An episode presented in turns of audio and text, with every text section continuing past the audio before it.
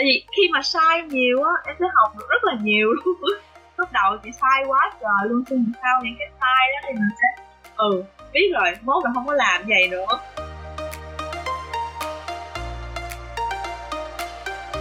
Chào mừng các bạn đến với podcast Cùng Đi Đức, chuyện những câu chuyện chia sẻ dành cho những ai có ý định học tiếng Đức, du học Đức, mong muốn được học tập và làm việc tại đây, hoặc chỉ đơn giản là có hứng thú với đất nước này, cũng là góc giải đáp những thắc mắc liên quan tới chủ đề trên.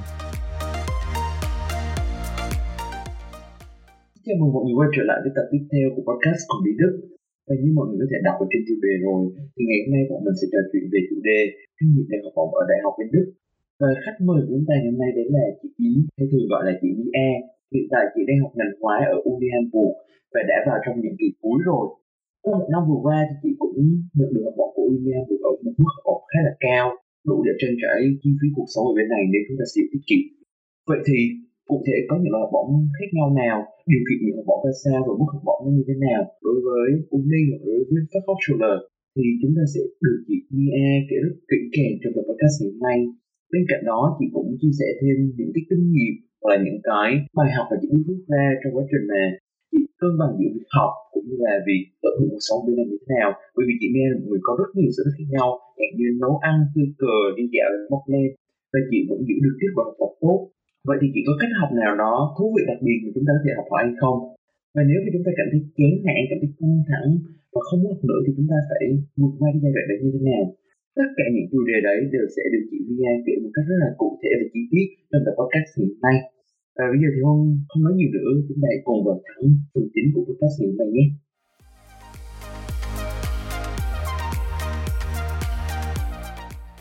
Bắt đầu thì chị cũng có thể giới thiệu bản thân một xíu để mọi người có một cái hình dung là chị đang học ngành gì, đang học ở đâu và kỳ thứ mấy rồi. À, cũng còn chia được tên không? Dạ, nếu chị muốn, còn không thì chị giới thiệu ngành học rồi này nọ. Cái đó tùy ừ, chị. Ok, ok, chị là Mia, tên thiệt của chị là Yến, thì xưng là mình hay xưng là chị nhỉ? Dạ, chị cứ như nói về à, chị là okay. ok. Thì chị đang học ngành chemie là ngành hóa học ở Uni Hamburg. Thì chị sang Đức từ tháng tám hai không một năm. Chị tính tới bây giờ là cũng hơn bốn năm chút xíu. Chị đang học kỳ bảy. Chị vừa xong kỳ bảy. Thì sắp bắt đầu kỳ tám ở Uni Hamburg. Ngành học của chị thì lẽ ra là sáu kỳ thôi, nhưng mà tại vì quá nhiều practicum nên là cũng ít đứa nào hoàn thành được cái ngành này trong sáu kỳ lắm. Nếu mà chị sắp tới kỳ tám là chị chuẩn bị viết luận án tốt nghiệp rồi đúng không? Tôi chị vẫn còn một cái uh, thực tập ở Labo. Thì cái đó là cái thực tập khó nhất và cái thực tập cuối cùng của chị. Thì vì cái corona này nè, chị cũng không biết là nào mới được làm luôn. Thì xong cái đó thì chị sẽ chịu cái bài. À, vậy rồi nếu mà trong cái kỳ mà chị đang nghỉ ở nhà học online thế này thì chị có học online hay không? Ừ, tại vì chị sắp xong rồi nên là chị chỉ còn lại đúng một môn thôi. Thì môn đó thì thầy up tài liệu lên, xong up video lên, xong mình thử ở nhà coi thôi à. Chứ cũng không có lớp online như là những bạn những ngành khác. À, là còn một môn cuối cùng thôi. Chị còn một môn đó với lại à, một môn nữa thì là vì corona chị chưa thi được. Nhưng môn đó chị học hết rồi, thầy cũng giải hết rồi. Thì chắc là sẽ được thi trong vòng chừng nào thì chị cũng chưa biết luôn. Đợt này kỳ nhà kiểu chị sắp xong rồi, kiểu là chuẩn bị hết rồi, ừ. Xong là đùng phát, dịch phát, không làm được gì hết. Ừ. Nên bây giờ chị đang ở nhà học tiếng Trung này. Ủa, học tiếng Trung? Ừ, chị đang học tiếng Trung Quốc. Trời ơi, chị mê Trung Quốc lắm. Mê tiếng Chị Trung. Thích cái gì của Trung Quốc nha? Kiểu cái văn hóa hay là cái con người hay là cái ngôn ngữ hay là văn học của phim? Phim cổ ừ. trang. Ừ, chị sẽ thích phim cổ trang Trung Quốc. Hồi đó chị có coi một cái phim là ờ, Đông Cung. Trời ơi, chị mê phim đó quá, chị phải học tiếng Trung luôn. Khi mà tự học hơi khó, tại vì chị đang tự học, thì mình có thể tự học nói, tự học từ vựng. Chị thấy viết là khó nhất, viết. Viết với đọc viết là thôi. Đọc thì nó thấy nhiều âm giống tiếng Việt. Dạ, yeah. Nhưng mà ý em là đọc, đọc báo, đọc sách của nó, thì à. Mình cũng phải biết cái chữ cái nữa. Còn nếu mà mình nói thì... Ừ, nói thì mình học cái Jin uh, Jin là gì ta? Cái phiên âm ra chữ Latin á, thì cái đó thì mình học đọc được còn... đọc được. Thông thường phát âm của mấy cái nước Đông Á như Trung, Nhật thì nó kiểu rất là giống với âm tiếng Việt, nên là phát âm đồ này nọ của mình thì đỡ khó hơn là khi mình học mấy ngôn ngữ châu Âu bên này. Ừ, nhưng mà nhất là tiếng Thái, nhiều hồi đó chị sang Thái chơi, xong rồi nhiều khi nghe tiếng Thái mà nghe như tiếng Việt luôn. Mặc dù cái nghĩa nó khác nhưng mà nhiều khi nghe tiếng Thái không có tưởng như tiếng Việt. Mà tiếng Thái thì nghe buồn cười, kiểu, kiểu người ta nói hơi bị nghiêm túc luôn, nhưng mà kiểu mình vẫn ngồi cười khè khè khè coi phim cười quá. Cái khà khà khà khà khà khà. Chị đi Thái rồi mà đúng không? Ờ, chị đi hai lần, một lần chị đi Bangkok, một lần chị đi Phuket. À, chị từng đi mấy thành phố nổi tiếng du lịch rồi. Bangkok cũng có một lần em đi, nhưng mà lúc đó em đi thêm Chiang Mai nè, kiểu nó ở phía bắc của Thái, trên núi rồi. Ừ. Nó một chiêu chiêu, kiểu nó nó ẹt ấy. Ừ. Để chi à, quay trở lại chủ đề của mình một xíu. Ừ.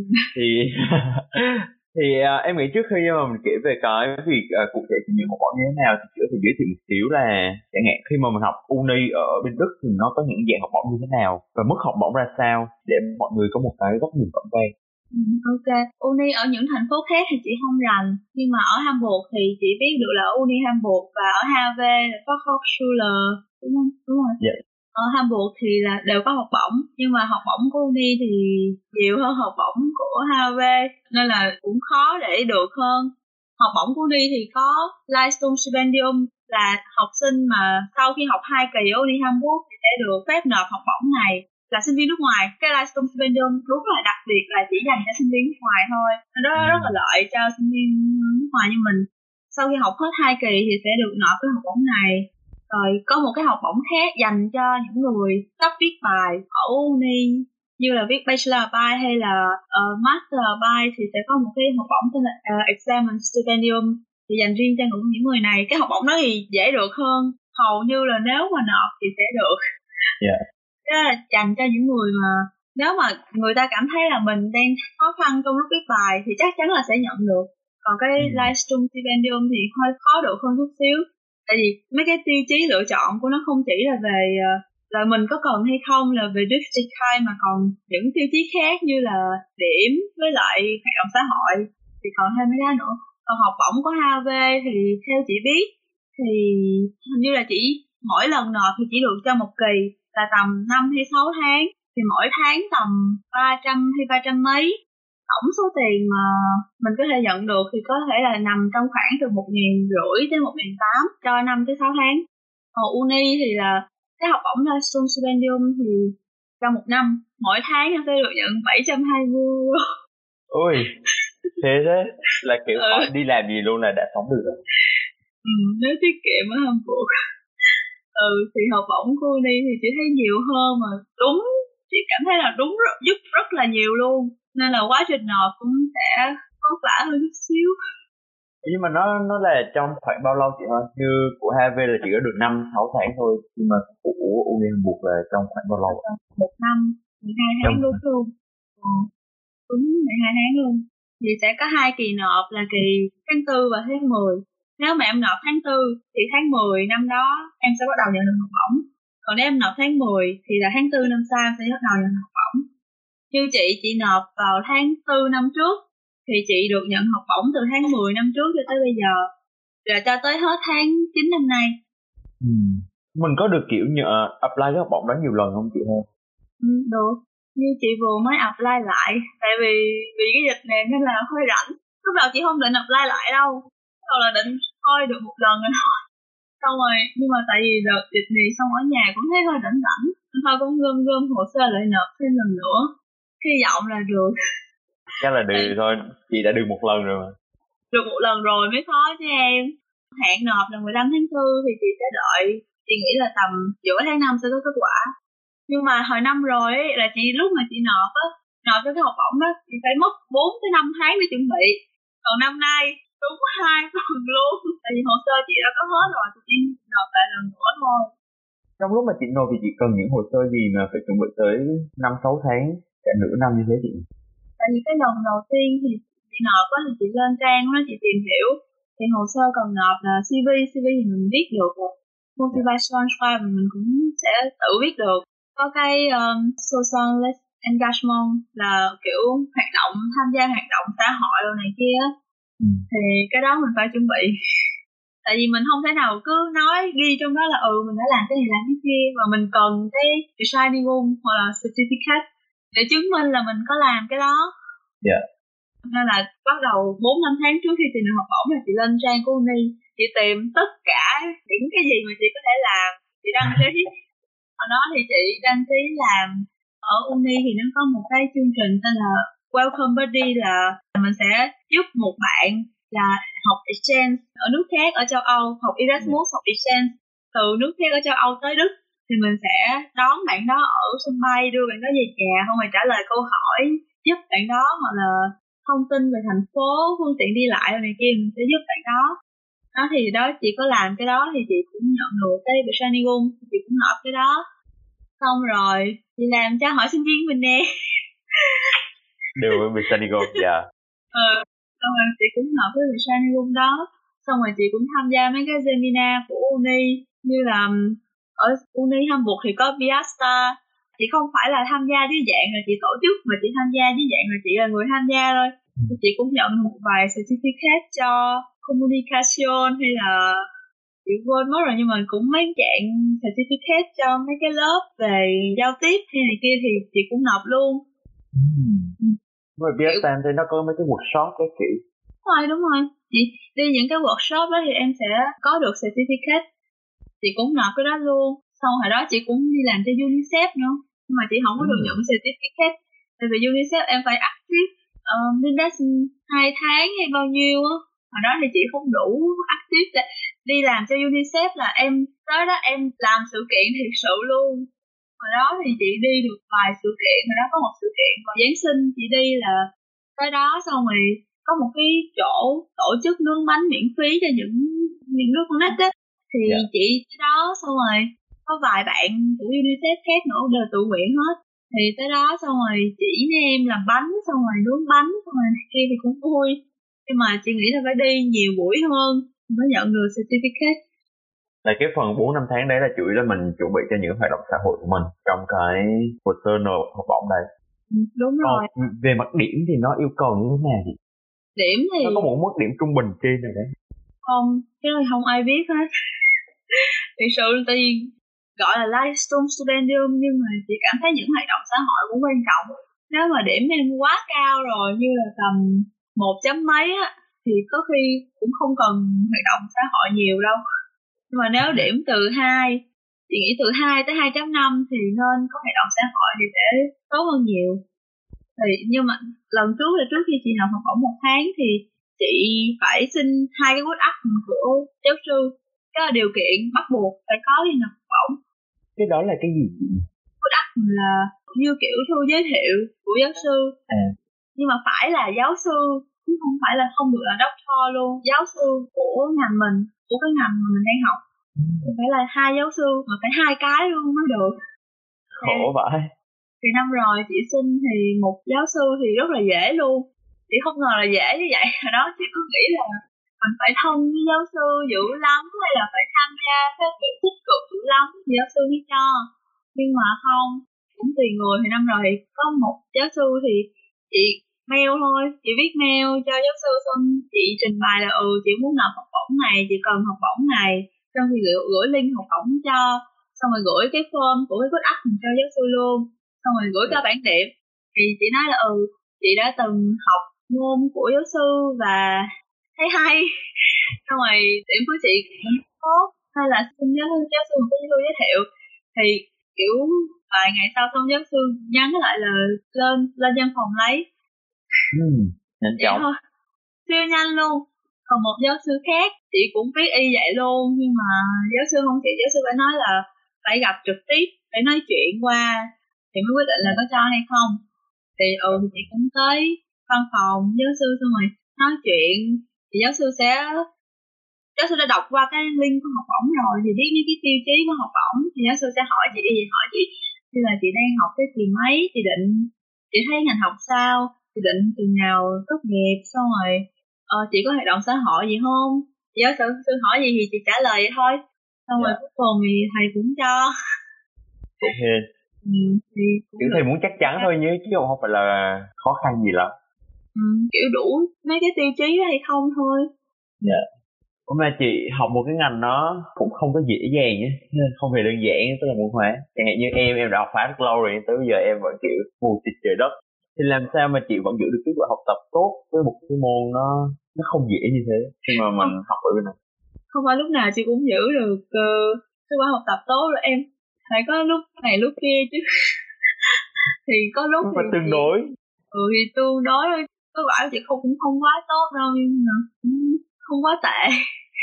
Thì những kỳ đầu thì tại vì những môn nó nó dễ nên là những kỳ đầu chị cố học để những những kỳ đầu thì điểm nó cao, nên là những kỳ sau nếu mà hơi sa sút xíu thì cũng gỡ gỡ lại được, không có tới nổi. Ờ thì may mắn là những kỳ đầu là những môn của chị đều điểm là ok hết, nên là những kỳ sau như là kỳ rồi thì chị cũng có những môn điểm không hề tốt một xíu nào, nhưng mà may là điểm những môn kỳ nào cũng ok, nên là nhìn chung cũng không quá tệ. Thì đó, thì là ngay cả những kỳ đầu chị đã cố để mà có những cái điểm rất là tốt như thế rồi.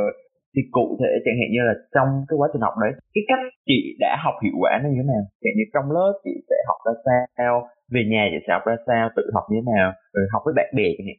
Thì chị đã từng học như thế nào, chị kể lại xíu cái quá trình đấy để mọi người có thể học hỏi một tí gì đó từ cái kinh nghiệm học của chị. Ừ. Mấy kỳ đầu thì thường sẽ học những cái môn về đại cương như toán. Toán thì chắc chắn là mình đã từng học qua hồi cấp ba, hồi thi đại học. Thế toán thi đại học khó hơn toán chị học ở trong uni ở đây nữa. Nên là toán wow. chắc chắn, ừ, chắc chắn là phải được điểm một. Chắc, chắc chắn. phải phải phải được điểm một là, là có một môn điểm cao rồi. Xong những những môn khác thì tại vì do là mới vô thì là kiến thức cơ bản nên cũng cũng ok, nếu cứ ráng học thì vẫn ok. Chị thường tự học chứ cũng không có học nhóm nhiều. Tức là chị ở nhà chị đọc sách, sau đó chị tự làm bài tập. Ừ, làm bài tập nhiều luôn. Thì mỗi chị nghĩ là mỗi người có một phương pháp học khác nhau. Còn chị thì thường là nếu mà chị ghi lại chị sẽ nhớ nhanh hơn, sẽ nhớ lâu hơn. Là chị cố cái gì phải cái gì mà cần phải học á thì chị đều ghi lại hết. Ghi lại khi mà chị học bằng chữ của chị á, thì chị cảm giác nó dễ hiểu hơn là chữ của người ta. Đó là à. Của chị thôi. Còn bạn khác của chị thì chị thấy mấy bạn có thể học bằng cách đọc, đọc nó lên thì đó, thì là mỗi người có một phương pháp học khác nhau. Yeah. Mà mình thấy mình ok nhất khi mình học.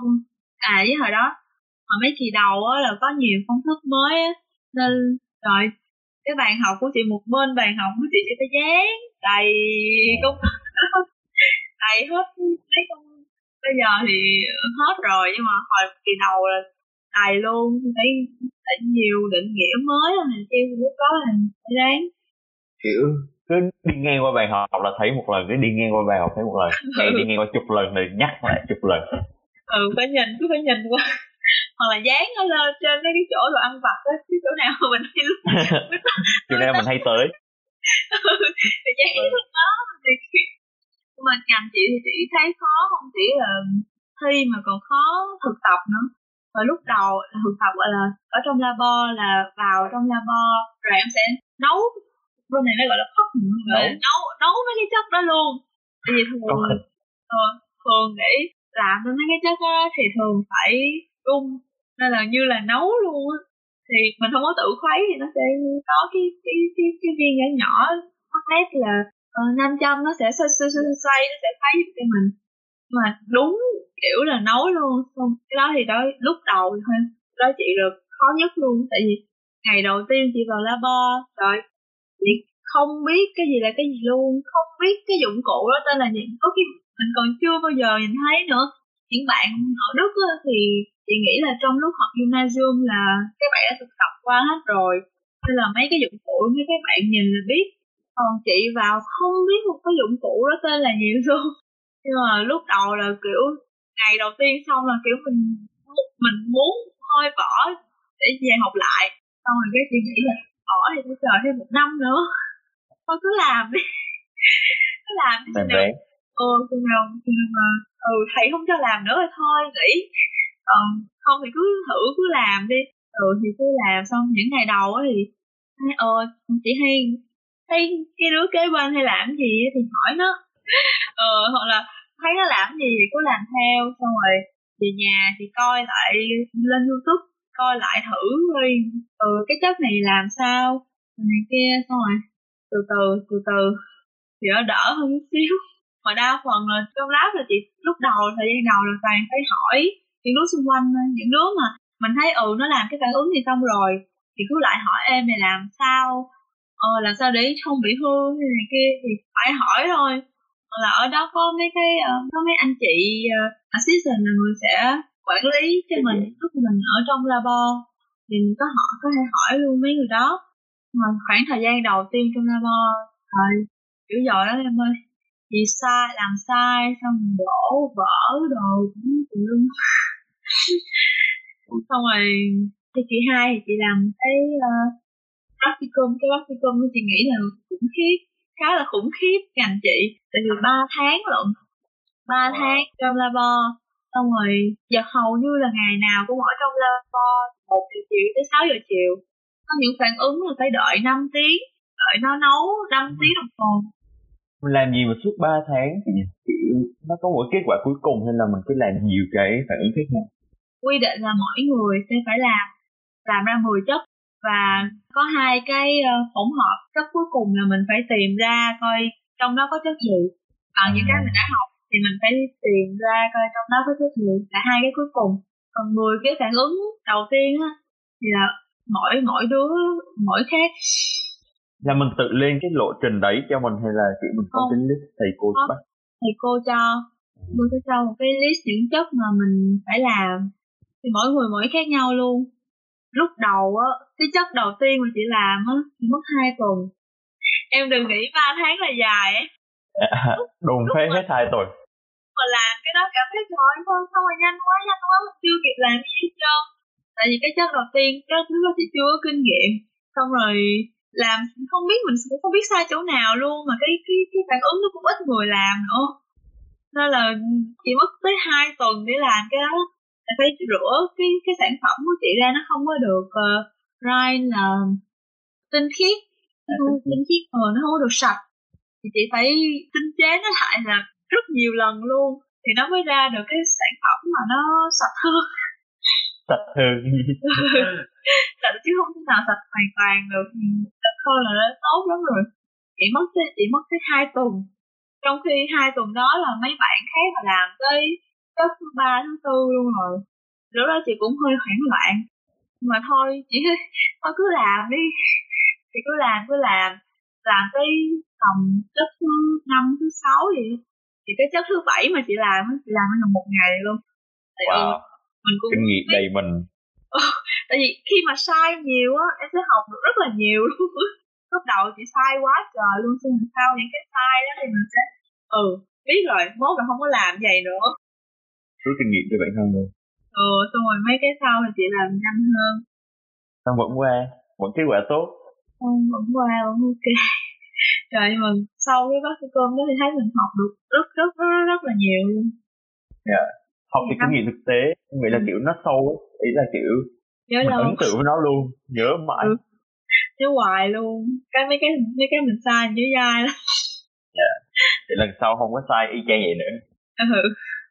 Đó, thì cái mà đó nếu đó. Mà nó nó là một cái môn khó và chị thì là ngay trong thời gian đầu nó cực kỳ nhiều cái mới và cái khó như thế thì làm sao mà chị vượt qua được cái cảm giác chán nản? Thì chị nghĩ nếu mà chị không ráng thì chị phải đợi một năm nữa chị mới được làm lại. Tại vì Uni hát a vê thì kỳ nào em cũng sẽ được học lại môn đó. Còn Uni là ngành chị thì chị phải đợi một năm.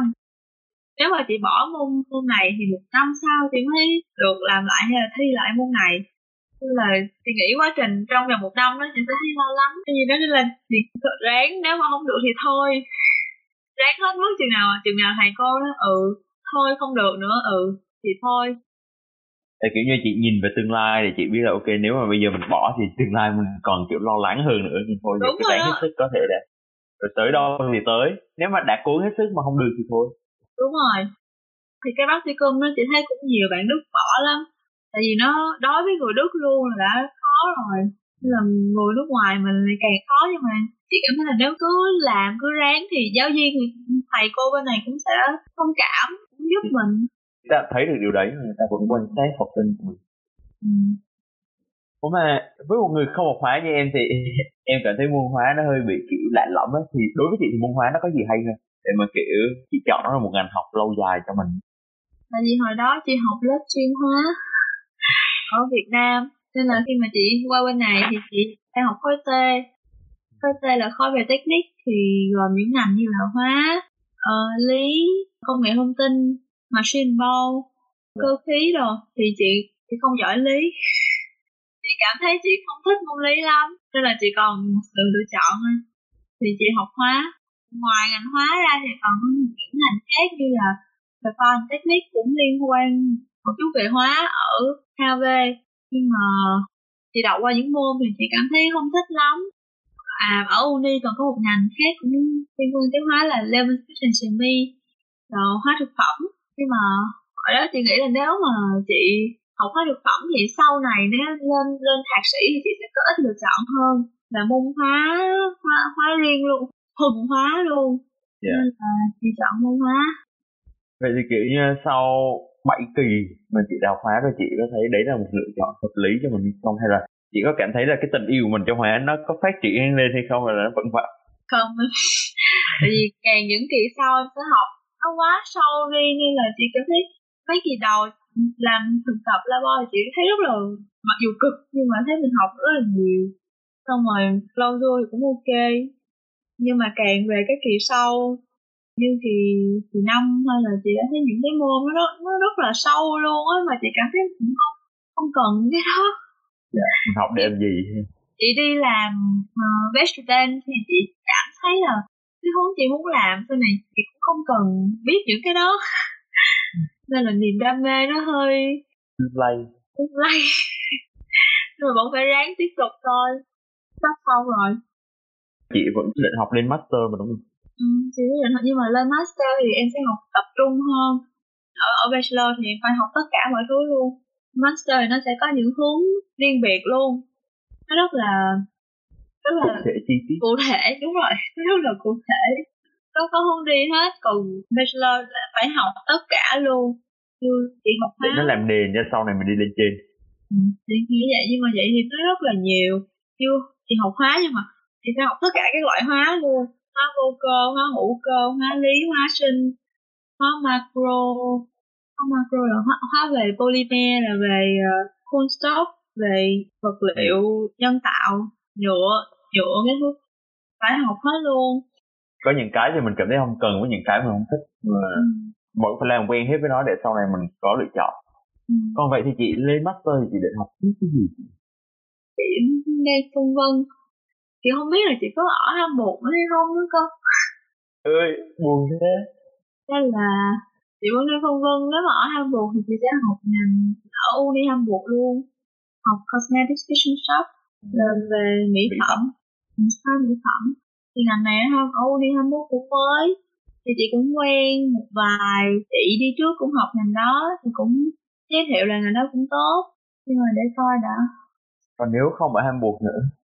Không có ăn buộc nữa thì có thể chắc chị đi xuống cái vùng phía Nam, hoặc là đi Berlin, hoặc là đi những vùng khác. Tại vì chị ở Hàn Quốc đã bốn năm rồi, nhiều khi mình cũng muốn thử cảm giác sống ở thành phố khác, quá quen Hàn Quốc rồi.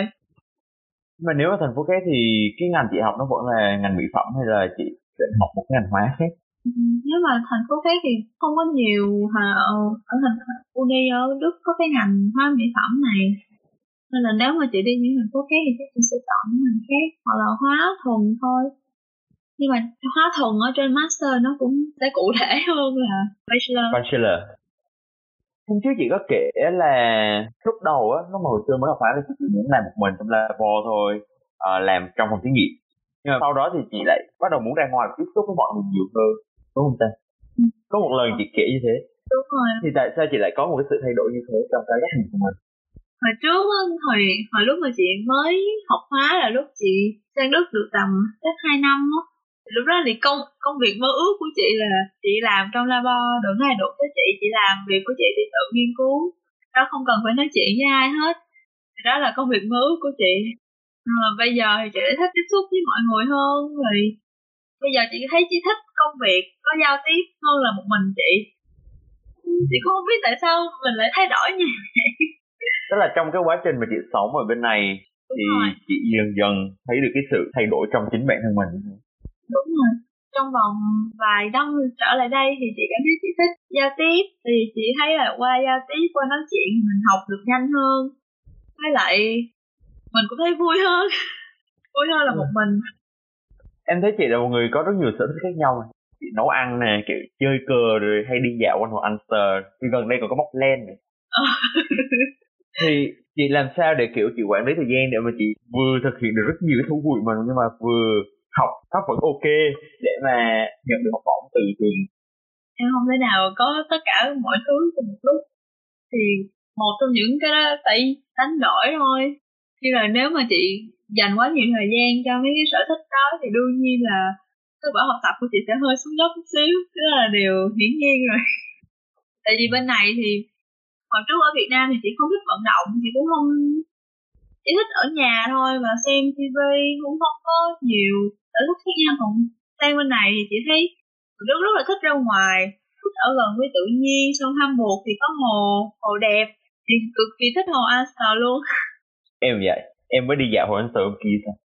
Sau nên là mình cũng thử, là chị thích thử. Chị không thật sự giỏi một môn thể thao nữa hết, nhưng mà chị rất là thích thử. Chị cảm thấy chị thử rất rất rất nhiều môn thể thao luôn, như là boxing chị cũng thử rồi nè, xong rồi tập yoga, tập hít, tập cardio, tập chạy bộ, đạp xe. Thế là thích thử cái môn nào vui, chị cảm thấy vui thì chị thử, để cho như vậy là kiểu như mình có nhiều lựa chọn. Như hôm nay tự nhiên ừ mình muốn chơi cái này, à ngày mai mình muốn chơi cái khác, kiểu kiểu vậy. Xong rồi nấu ăn thì ừ cái đam mê rồi, đam mê chị thích làm cái gì đó, chị nghĩ là sở thích của chị là làm ra một cái gì đó. Chị thì em thấy học hóa nó cũng hợp lý, chị, chị cũng tạo ra một cái sản phẩm gì đó, chị là một cái chất, hoặc là sau này là mỹ phẩm. Chị cũng không biết là sau này chị sẽ đi theo hướng nghiên cứu hay là hướng ứng dụng, nhưng mà chị cảm thấy chị thích thiên về hướng ứng dụng hơn, thiên về fashion and pick luôn hơn là cái hướng nghiên cứu. Cái hướng ứng dụng thì chị cảm thấy là ừ mình sẽ nghiên cứu là cái này nó sẽ có lợi ích gì thực tế cho người dùng. Còn hơi hướng nghiên cứu thì hơi đó, chị hơi để cái gì cái cái gì em nghiên cứu mà vào được thực tế, tức là một quá trình luôn. Tại rất có rất rất nhiều sản phẩm hay là bài viết khoa học, nhưng mà không nhiều những cái chất đó là được ứng dụng thực tế. Yeah. Thông thường cái hướng nghiên cứu là kiểu người ta tạo ra tiền đề uh, lý thuyết để mà mọi người sau này sử dụng vào thực tế nếu mà mọi người cần cái lý thuyết đấy. Hoặc là những chất luôn, nghiên cứu em có thể tạo ra chất mới nhiều lắm, nhưng mà chị cảm thấy không nhiều những chất đó được ứng dụng thật sự và thực tế và có hiệu quả. Dạ. Những chất mới thì dịch rất rất rất rất nhiều luôn. Vậy chị là người muốn kiểu tạo ra một kết quả nào đó và kiểu sử dụng trong thực tế. Đúng. Mà bình thường chẳng hạn như những cái sở thích đấy của chị là chị học xong xuôi tất cả mọi thứ rồi thì chị dành thời gian cho nó, chẳng hạn thời gian học bình thường thì mình làm buổi tối hoặc là làm cuối tuần để mà mình vẫn không ảnh hưởng tới việc học. Không, thường chị nghĩ là mọi người nên có một cái plan, nhưng mà chị thì không. Chị thường làm theo cảm xúc thôi, tại vì nhiều khi nếu mà lúc đó mà chị chán quá là chị không thể nào học vào được. Chị thôi. Là, chị thôi. Rồi chị sẽ làm thế, nhưng mà cuối cái lúc mà trước buổi thi vài ngày, lúc đó là mình biết là ừ mình phải học rồi, không còn cách nào khác đó, không có thể nào mà đi chơi được, lúc đó là chắc chắn phải học rồi, thì lúc đó ừ học thiệt. Còn mấy lúc kia không... học không thiệt hả vậy? Mấy lúc kia thì ừ mình thấy là ừ mình còn thời gian nên là ừ thì thôi, nên là giờ mình sẽ đi cái này đi cái kia, làm cái này làm cái kia. Kiểu chị theo cảm tính, chị lắng nghe cái mong muốn của bản thân mình lúc đấy nhiều hơn, thì kiểu ừ. Mình quyết định là thôi học tiếp hay là thôi làm một cái gì đó. Ừ, nhưng mà chị nghĩ là nên có plan thì tốt hơn. Nên nhiều khi những cái lúc mà sắp thi á, lúc đó kiểu phải học thực sự căng luôn á, thì lúc đó stress lắm. Mà nên kiểu là... em cũng nghĩ đâu đâu phải ai cũng phù hợp với plan. Tức là có một số người thì kiểu plan thì người ta sẽ làm việc rất hiệu quả, nhưng có những người có lập plan ra xong người ta tự stress vì cái plan đấy luôn. Ừ. Mình sẽ nói về một cách học một xíu, thì với những người đã quen với cách học ở Việt Nam, tức là cách học mười hai năm ở Việt Nam như thế, thì để mà qua đây học một cách hiệu quả ở trường đại học thì mọi người nên có những cái sự thay đổi, những cái sự thích nghi nào trong cái cách học hoặc là trong cái cách nhìn nhận vấn đề của mình? Chị nghĩ là đầu tiên là cái gì không biết thì hỏi Google, cái gì không biết thì cứ Google, Google có hết. Chị chị cảm thấy học sinh sinh viên Việt Nam thiếu nhất là cái khả năng tự tìm thông tin á. Yeah. Lúc đầu mới lúc đầu qua chị cũng không biết tìm đâu, xong rồi cái nhiều cái mình không biết, xong rồi mình cứ ừ thôi không biết thôi, mà không cứ cái gì không biết thì cứ lên Google rồi sẽ ra thôi. Dạ. Yeah. Chủ động đi tìm hiểu. Đúng rồi, cái gì trên mạng cũng có hết trơn á, nên là cứ tìm là sẽ ra, không tìm thì sẽ không bao giờ ra. Là phần chủ động tìm hiểu và thông tin. Nó còn cái khó khăn nào mà ban đầu mà chị phải bắt đầu thích nghi nữa không? À, tiếng Đức, tiếng Đức thì tới bây giờ chị vẫn cảm thấy nó khó mà. Em cũng đang cảm thấy thế. Bởi vì bây giờ thì những từ ngữ ngành của chị thì chị biết nhiều rồi, nhưng mà những ngành khác chị quên, một là quên, hai là không dùng nhiều từ mình cũng không biết. Nhưng bây giờ nói chuyện với chị về uh, chính trị hay là kinh tế là không biết một cái gì luôn. Chị đi yeah. làm trên radio ngày nào tôi nên không, tôi nên không. Xong rồi sau mấy khúc sau đó là cái lộn ông này cũng làm cái gì luôn á. Những cái từ ngữ đó mình không dùng, mình cũng không gặp. Một là không biết, hai là quên luôn. Dạ, yeah. ra vẫn không hiểu. Thì cái đó là chẳng hạn như lúc đầu chị cũng có khó khăn về kiểu từ vựng về dụng cụ trong phòng thí nghiệm. Ừ. Ủa nhưng mà lúc học ét tê ca chị không được gặp những cái dụng cụ đấy. Vì ét tê ca hồi đó chị học ét tê ca hát lờ thì ở đó là còn hơi nghèo nên là chị còn không được thực tập nữa. Làm sao oh. không được thực tập thì làm sao được học về mấy cái dụng cụ đó. Chỉ là học về mấy cái kiến thức quá cơ bản thôi. Nên là đối với chị kỳ đầu với kỳ thứ hai khi mà vào thực tập à như mới luôn, như một tờ giấy trắng. Học lại từ đầu hết. Đúng là kiểu. Tại vì em thấy cũng hơi lạ, tại vì chẳng hạn như em học ở ét tê ca, ét tê ca Hamburg thì vẫn có vào phòng practicum, vẫn có học những cái dụng cụ đó nó tên là gì ngay từ tuần đầu tiên tuần thứ hai của Hamburg rồi. Ừ, sao vậy tốt? Mình làm quen trước. Ừ. Mặc dù sau này em cũng không được học hóa nhưng mà kiểu mình cũng có biết được rồi là cái đó nó gọi là gì. Ừ. Vậy thì tốt, tại vì hồi đó chị học hai lời thì hoàn toàn không, không, chỉ còn không có phòng thực tập nữa. Nên là, là Uni lúc đầu thì hơi khó khăn. Vậy là mỗi trường ét tê ca mỗi khác. Ừ. Hay buồn thì mọi người bảo khó, mà nói chung là nếu thế thì cái điều kiện học tập nó cũng khá là ok. Ừ. Còn nếu mà chẳng hạn như những bạn đặt mục tiêu là sau này á, mà mình sẽ học ở Uni, mình học ở Hochschule để nhận được học bổng thì ngay từ đầu, ngay từ khi trẻ mới qua Đức, ngay từ khi học ét ca là ngay từ những kỳ đầu của Uni hoặc là Hochschule, các bạn nên làm gì để có thể chuẩn bị tốt cho cái mục tiêu đấy của mình? Thì đầu tiên là học tốt thôi, để bảng điểm không không không quá tệ. Tại vì lúc mà lúc đầu tiên luôn mà nếu mà điểm hơi tệ thì mình cũng sẽ hơi bị mất uh, động lực. Còn phải thật sự là lúc đầu chị không định nào học bổng đâu, tầm có lẽ là kỳ ba là đã được phép mà học bổng rồi, nhưng mà lúc đó chị không không có tự tin, xong rồi cảm thấy quá trình nộp lúc mà lúc mà lên trang của trường nộp ấy thì thấy quá trời, xong rồi nhiều nhiều, nhiều yếu tố vậy, xong rồi chắc mình không làm đâu, nhưng mà phải làm rồi, nhưng mà không mình không làm thì mình sẽ không bao giờ biết được. Dạ. Yeah. Nên, nên xong rồi thì đó chị tới kỳ năm thì là chị uh, biết là có hai người bạn của chị là được học bổng thì chị cũng được tiếp thêm động lực. À, có gì? Động lực. Xong rồi mấy bạn đó cũng kể về quá trình họ nộp học bổng thì mình thấy à chị cũng đâu có cái nỗi quá khó đâu, thì mình cứ thử thôi, không được thì thôi. Còn kiểu nếu mà mình làm mà sai á, mà làm mà không được á, ừ thì thật ra cũng chị thấy cũng không mất gì nhiều. Tại vì những cái mình đã làm thì mình cũng giữ cho mình, cũng đâu có mất gì đâu. Nhưng mà nếu mà mình không làm á thì sau này sẽ tiếc. Ừ. Lúc đó tiếc thì mới sợ. Thôi cứ ráng nộp thử thôi sao. Thì sau khi nộp thì chị mới thấy là quá, quá trình nó cũng không quá khó. Lúc mà lên trang đọc thì mình thấy cái mà phức tạp quá vậy. Nhưng mà lúc mà chị nộp rồi thấy không. Tại vì những cái đều nộp online hết. Dạ. Yeah. Ờ rồi này kia thì cứ up lên thôi, up lên có một trang online xong mình cứ scan giấy tờ xong rồi up lên trang đó là xong. Còn những cái yếu tố về hoạt động xã hội chẳng hạn thì mình có nên chuẩn bị ngay từ đầu hay không? Nếu có thì tốt, làm em kiếm cái nào mà em thích để làm, như là có rất rất rất nhiều hoạt động xã hội luôn, không chỉ là làm như những cái chị đã làm mà còn rất nhiều hoạt động khác của Uni nè, của những tổ chức không chỉ của Uni mà của những tổ chức khác, UNICEF này, hoặc là chị thấy bạn chị thường đi làm cho i sét cũng là một tổ chức chị thấy là cũng khá là to, xong rồi hoặc là làm trên cho những tổ chức mà giúp đỡ trẻ em, chị cũng quen một bé cũng làm cho tổ chức giúp đỡ trẻ em. Xong rồi ở Hamburg có rất nhiều tổ chức khác nữa về môi trường, rồi nhiều lắm. Mình quan tâm về cái gì thì mình đi làm về cái đó cũng được, mà mình cũng đừng có nghĩ là ừ mình đi làm cái này để được học bổng. Trước hết là cứ làm đó, làm mình thích mua cái đã. Dạ. Hỏi chứ sao? Thế kiểu như là mình ban đầu mình qua đây mình cứ làm để mình quen gặp gỡ được nhiều người, mình có thời gian để mình trau dồi một số kỹ năng cơ bản của bản thân, mình cảm thấy vui. Còn nếu mà tình cờ được học bổng nhờ cái đó thì chị hay, còn không thì thôi. Cũng có chỉ thị cho mình. Đúng rồi.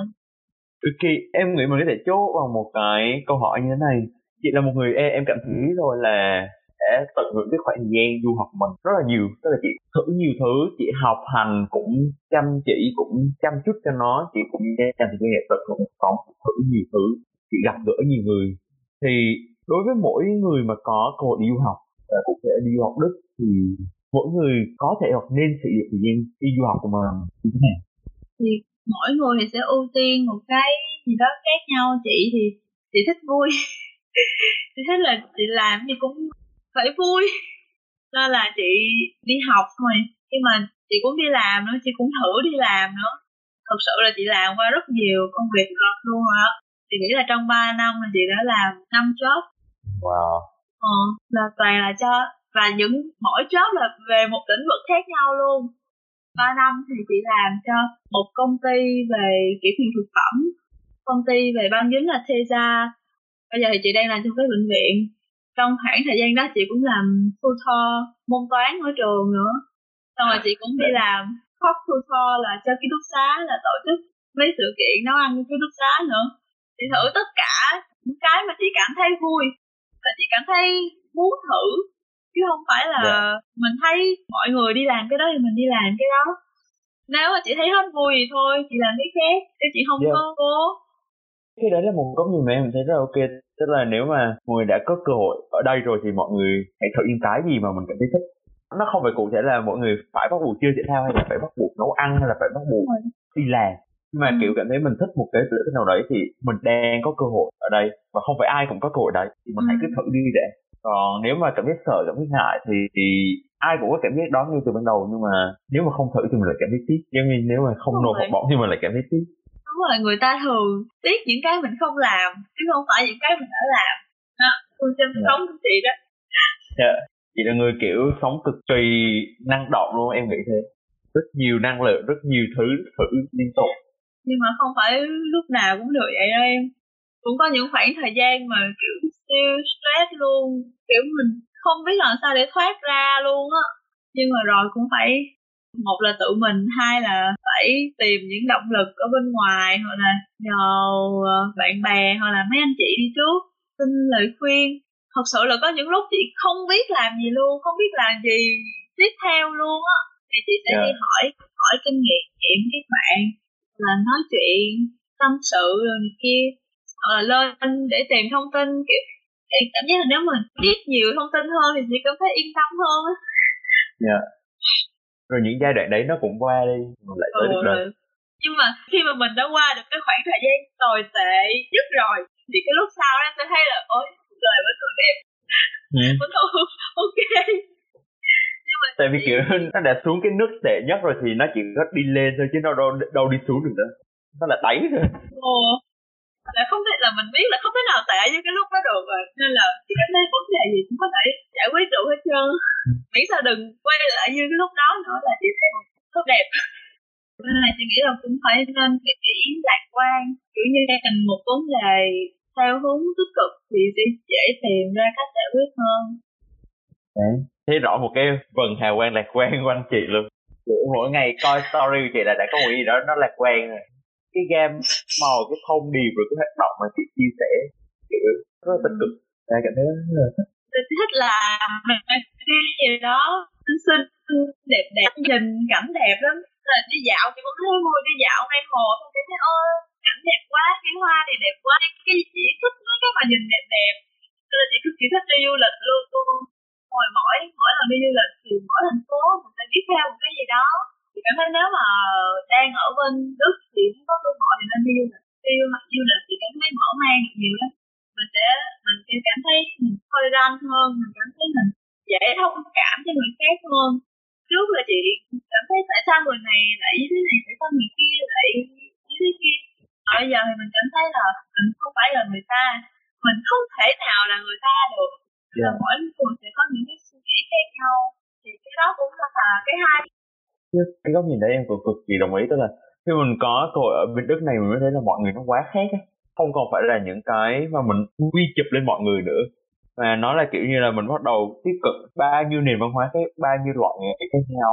Rồi từ đó mình cảm thấy mọi thứ nó đa dạng và nó đa chiều như thế nào, mình không thể nào dễ dàng đánh giá bất kỳ một ai hay bất kỳ một vấn đề gì. Ừ, đúng rồi. Mỗi tôn giáo thôi là mình đã thấy có những cái nhìn khác nhau rồi. Như là ở Việt Nam là ở trong mấy cái vùng quê thì xăm hình này hình kia, thì đối với người ta cái là không tốt, cái đó là rất là hư. Nhưng mà bên này thì nó là chuyện cực kỳ bình thường, như là làm đẹp cho bản thân thôi, không có gì quá ghê gớm. Em nghĩ là cái cuộc trò chuyện ngày hôm nay của mình nó đã tương đối là dài rồi, thì qua cái buổi podcast ngày hôm nay chị đã kể rất nhiều cái trải nghiệm của chị, vì là chị đã đạt được học bổng như thế nào, chị đã học ở bên này ra sao, cũng như là chị tận hưởng cuộc sống của người bên này ra sao, vượt qua những giai đoạn khó khăn như thế nào. Em nghĩ đấy đều là những cái trải nghiệm rất là đáng quý, tại vì như chị nói hồi nãy là khi mà chị gặp khó khăn thì chị bắt đầu đi tìm hiểu kinh nghiệm, đi tìm hiểu những cái thông tin của người khác.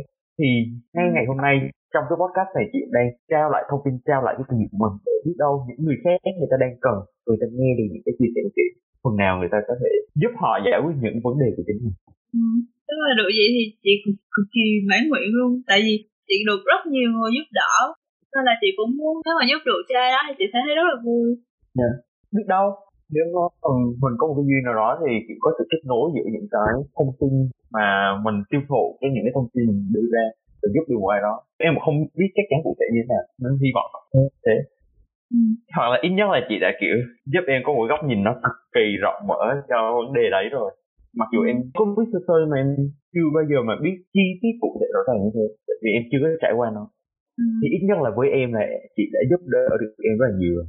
Và chẳng hạn như trong tương lai nếu em có gặp khó khăn gì với vấn đề đó, em sẽ sẵn sàng kiểu liên hệ với chị, bởi vì em biết là ok, chị đã trải qua những gì. Ừ. Nên là em cực kỳ cảm ơn chị Mia đã đồng ý tham gia podcast này với Cùng Biết Đức ngày hôm nay, kể thật nhiều điều thật là okay, thú vị và hay ho như thế. Cảm ơn chị nhiều nha, chúc chị có một ngày tốt lành. Ok. Bye bye. Ok, bye em.